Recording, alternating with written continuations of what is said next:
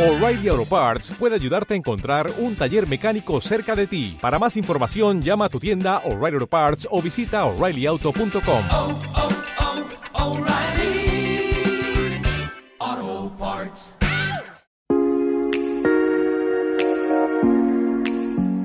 Bienvenidos a este podcast Hablemos un chin. Un poquito, un poquito, un chin, un chin, un chin.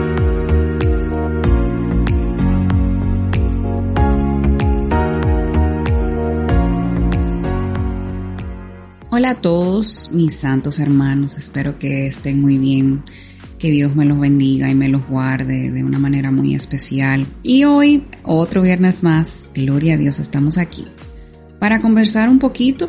Esto, recuerden que esto es como si estuviéramos en la sala de mi casa aquí, estuviéramos tomándonos un tececito, porque yo no soy mucho de café, yo soy más de té. Entonces, un tececito o algo frío, porque en República Dominicana, por más que llueva, siempre está caliente, gracias. Entonces, es como si estuviéramos hablando en ese sentido y teniendo conversaciones de nuestra vida y de lo que el Señor va haciendo en nuestra vida. Y la verdad es que mm, en estos días eh, empecé a, a leer, escuchar, a escuchar un libro. Es un audiolibro. Eh, me animé al tema de audiolibros porque mm, Amazon tiene esta aplicación que se llama Audible, que es como eh, que se escuchan los libros. Muchas gracias, eso mismo. Y usted lo descarga y le voy a dar un hack o un, una buena noticia. Cuando usted la descarga su primera vez, le dan el primer libro gratis. Entonces, en un viaje largo que teníamos que emprender de un extremo a otro de República Dominicana, yo dije, Dios mío, no puedo leer porque me mareo en el carro, necesito escuchar algo. Y pensé en un audiolibro y dije, ah, pero espérate, déjame descargar esta aplicación y comprar un audiolibro. Porque nosotros compramos muchísima porquería por ahí que no nos suman nada. y yo dije, déjame invertir un poco de dinero en comprar un audiolibro que muchas veces cuestan 5 o 6 dólares. Bueno, y nada, descargué mi aplicación y me da la maravillosa noticia de que mi primer libro es gratis y comencé a buscar un poquito y encontré este libro que se llama no se supone que sea de esta forma, o en inglés, porque lo estoy leyendo en inglés, se llama um, It's Not Supposed to Be This Way, eso mismo. Entonces, um, es un libro que yo lo vi, ah, mira, me resultó interesante, vi la autora como que me sonaba conocida y creo que había visto la portada del libro anteriormente y me sonó como interesante, leí algunas reseñas, dije, ok, vamos a leerlo porque, o vamos a escucharlo porque suena super nice. Señores, yo creo que una de las mejores decisiones que yo he tomado en este mes fue descargar Audible de Amazon y tener ese libro. Ustedes no se imaginan lo confrontada y bendecida que yo he sido, todavía no lo he terminado, voy por el capítulo 4, pero lo bendecida que he sido con ese libro y cómo este libro ha tocado aspectos muy profundos y creo que en la vida de todo cristiano toca aspectos fundamentales que muchas veces son como pasados por alto, porque como siempre digo, o hablamos un poquito en el episodio anterior, pensamos que Dios muchas veces tiene que hacer todo a nuestra voluntad o conforme a lo que nosotros pensamos y no necesariamente es así, porque recuerden que Dios no piensa como nosotros. Nosotros tenemos una vista muy limitada de, de, nuestro plan de vida y Dios ve el final desde el principio y Él tiene todo el cuadro, Él tiene toda la pintura, Él sabe lo que está haciendo y lo que está tejiendo, lo que está pintando, o todo. Él sabe y lo sabe mejor que nosotros porque Él lo diseñó. Y la verdad es que en uno de los capítulos que leía, porque básicamente este libro habla de cómo podemos ver a Dios, cuando las cosas no van como salen, como que como planeamos, no como salen. O sea, que no salen como planeamos. Porque yo creo que todos nosotros hemos tenido un diseño de vida y planeamos nuestra vida y decimos, quiero casarme a los tantos años, quiero tener hijos a los tantos años y para los tantos años quiero tener una casa y un carro.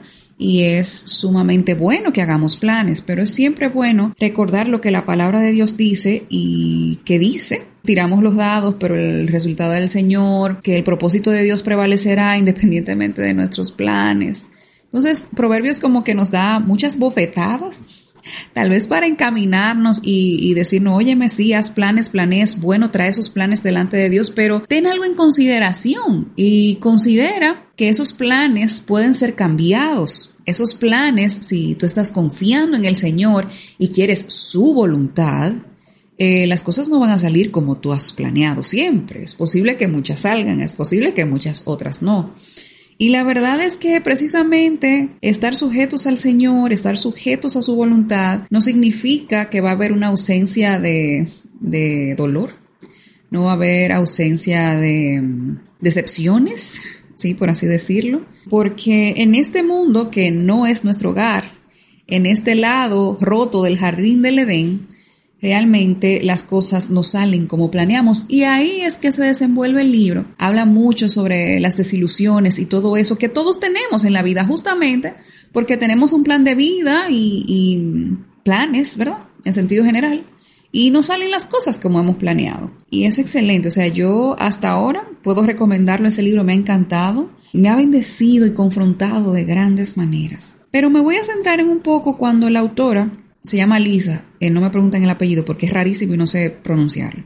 Pero Lisa habla sobre el dolor. Me parece que en el capítulo 3 habla sobre este tema del dolor. Y mm, me encantó el abordaje que ella tuvo acerca, del dolor porque muchas veces eh, a ninguno nos gusta pasar por el dolor. O sea, quisiéramos como poner en pausa o tomar una pastilla que nos quite el dolor, que nos haga dormir y nos despierte ya cuando todo esté eh, organizado, esté bien, todo esté bajo control. Y la verdad es que mm, no existe tal cosa. O sea, cuando atravesamos momentos de dificultad, momentos duros, eh, no hay soluciones milagrosas. Y, por ejemplo, estos limpiadores que dicen, ah, en tres minutos y tu superficie va a estar limpia. O sea, no hay em, como arreglos rápidos cuando atravesamos circunstancias difíciles. Y la verdad es que el dolor nos ayuda a que todo nuestro ser y nuestra perspectiva sea moldeada y cambie.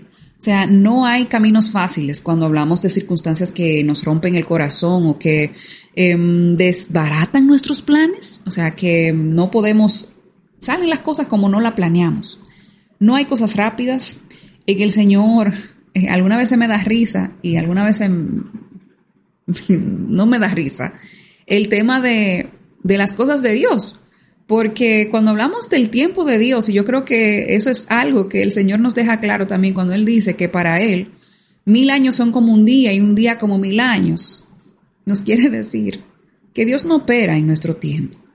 Dios no opera como nosotros pensamos, ni con la rapidez que nosotros queremos, ni que las cosas sean cambiadas cuando nosotros queremos, ni que mm, las cosas sucedan cuando queremos. Algunas veces la única forma en la que podemos ser moldeados es a través del dolor. Él usa el dolor como una herramienta para moldear todas nuestras circunstancias. Y si nuestras circunstancias no cambian, créame mi santo hermano que nuestro corazón sí va a cambiar. Y la verdad es que mm, incluso en medicina, en la salud, el dolor siempre lo vemos, por ejemplo en mi práctica, lo vemos como algo malo. Y yo siempre le digo a los pacientes, no, el dolor no es algo malo. Tal vez si no el, si el dolor no existiera, no nos diéramos cuenta que algo no está bien, eh, que algo está pasando o que algo está reparando, porque el dolor no solamente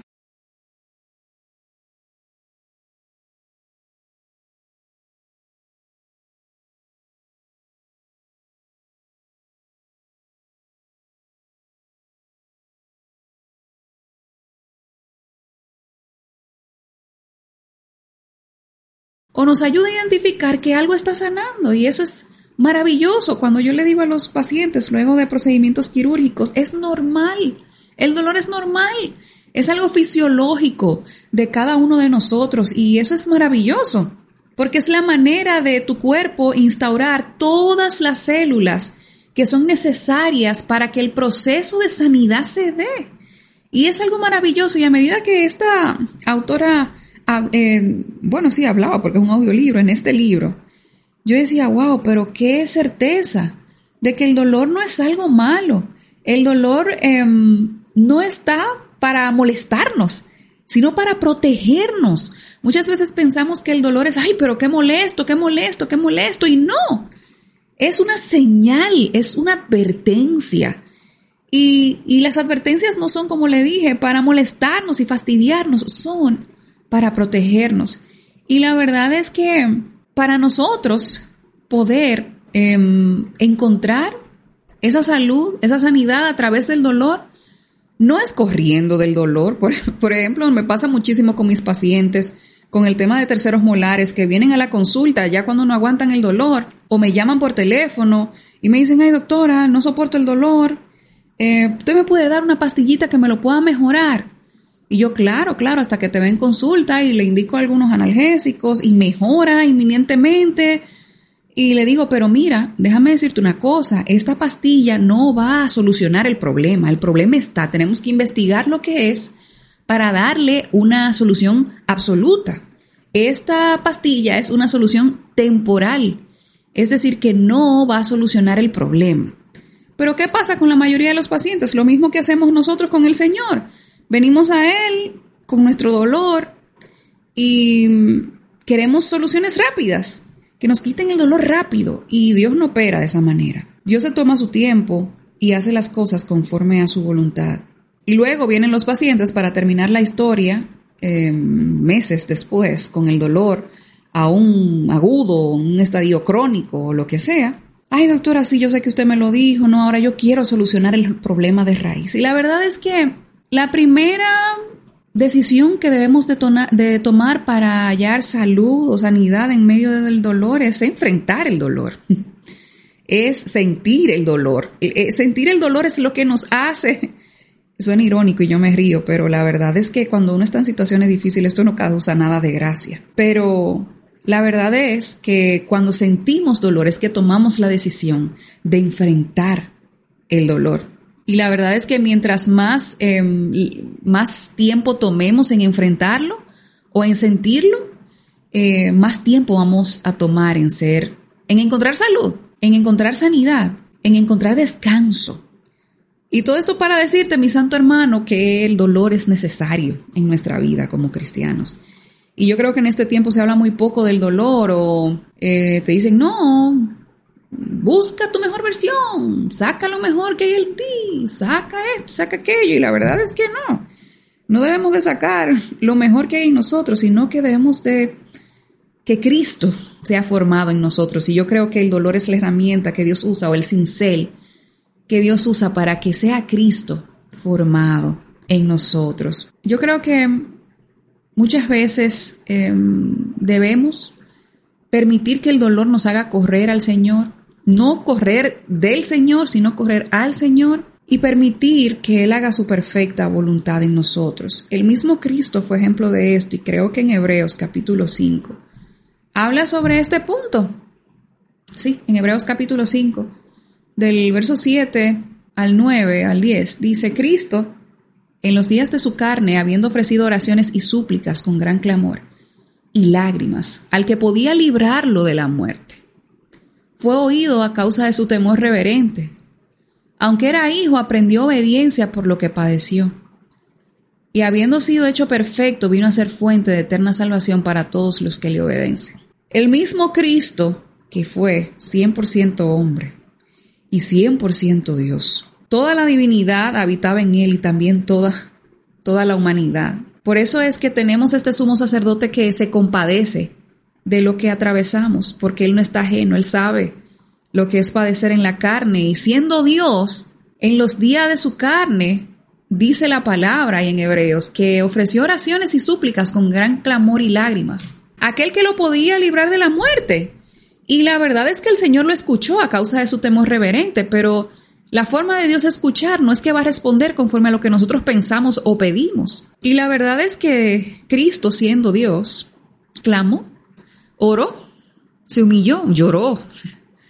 Y le pidió al Señor, oye, Señor, si es posible, pasa de mí esta copa, coma, pero no se quede en punto, coma, pero que no se haga mi voluntad, sino que se haga la tuya. Y yo creo que ahí, mi santo hermano, es que está la diferencia.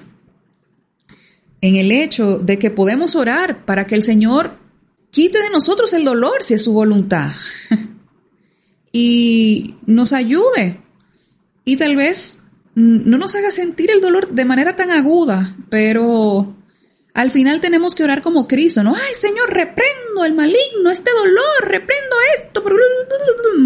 Sino que debemos orar así como Cristo, Señor, eh, si es tu voluntad, pasa de mí esta copa, por favor, pásala. Pero que no se haga tu voluntad, sino la tuya. Y, y la verdad es que fue doloroso para, no me, no me quiero imaginar lo doloroso que fue para Cristo. Pero ese dolor fue lo que dio lugar a su grandeza y a que mm, toda rodilla se doble ante Él. Y la verdad es que si Cristo, siendo Dios 100%, padeció, sufrió, lloró y por el sufrimiento aprendió obediencia, ¿qué nos deja a nosotros, santos hermanos, que somos santos por medio de Él, a nosotros?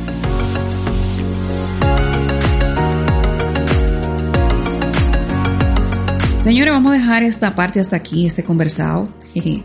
Vamos a, seguir hmm, nuestra segunda parte de este conversado el próximo viernes con la ayuda de Dios. Así que mantente pendiente, mantente pendiente que vienes con otra vez. Yo tengo la lengua enredada, señor.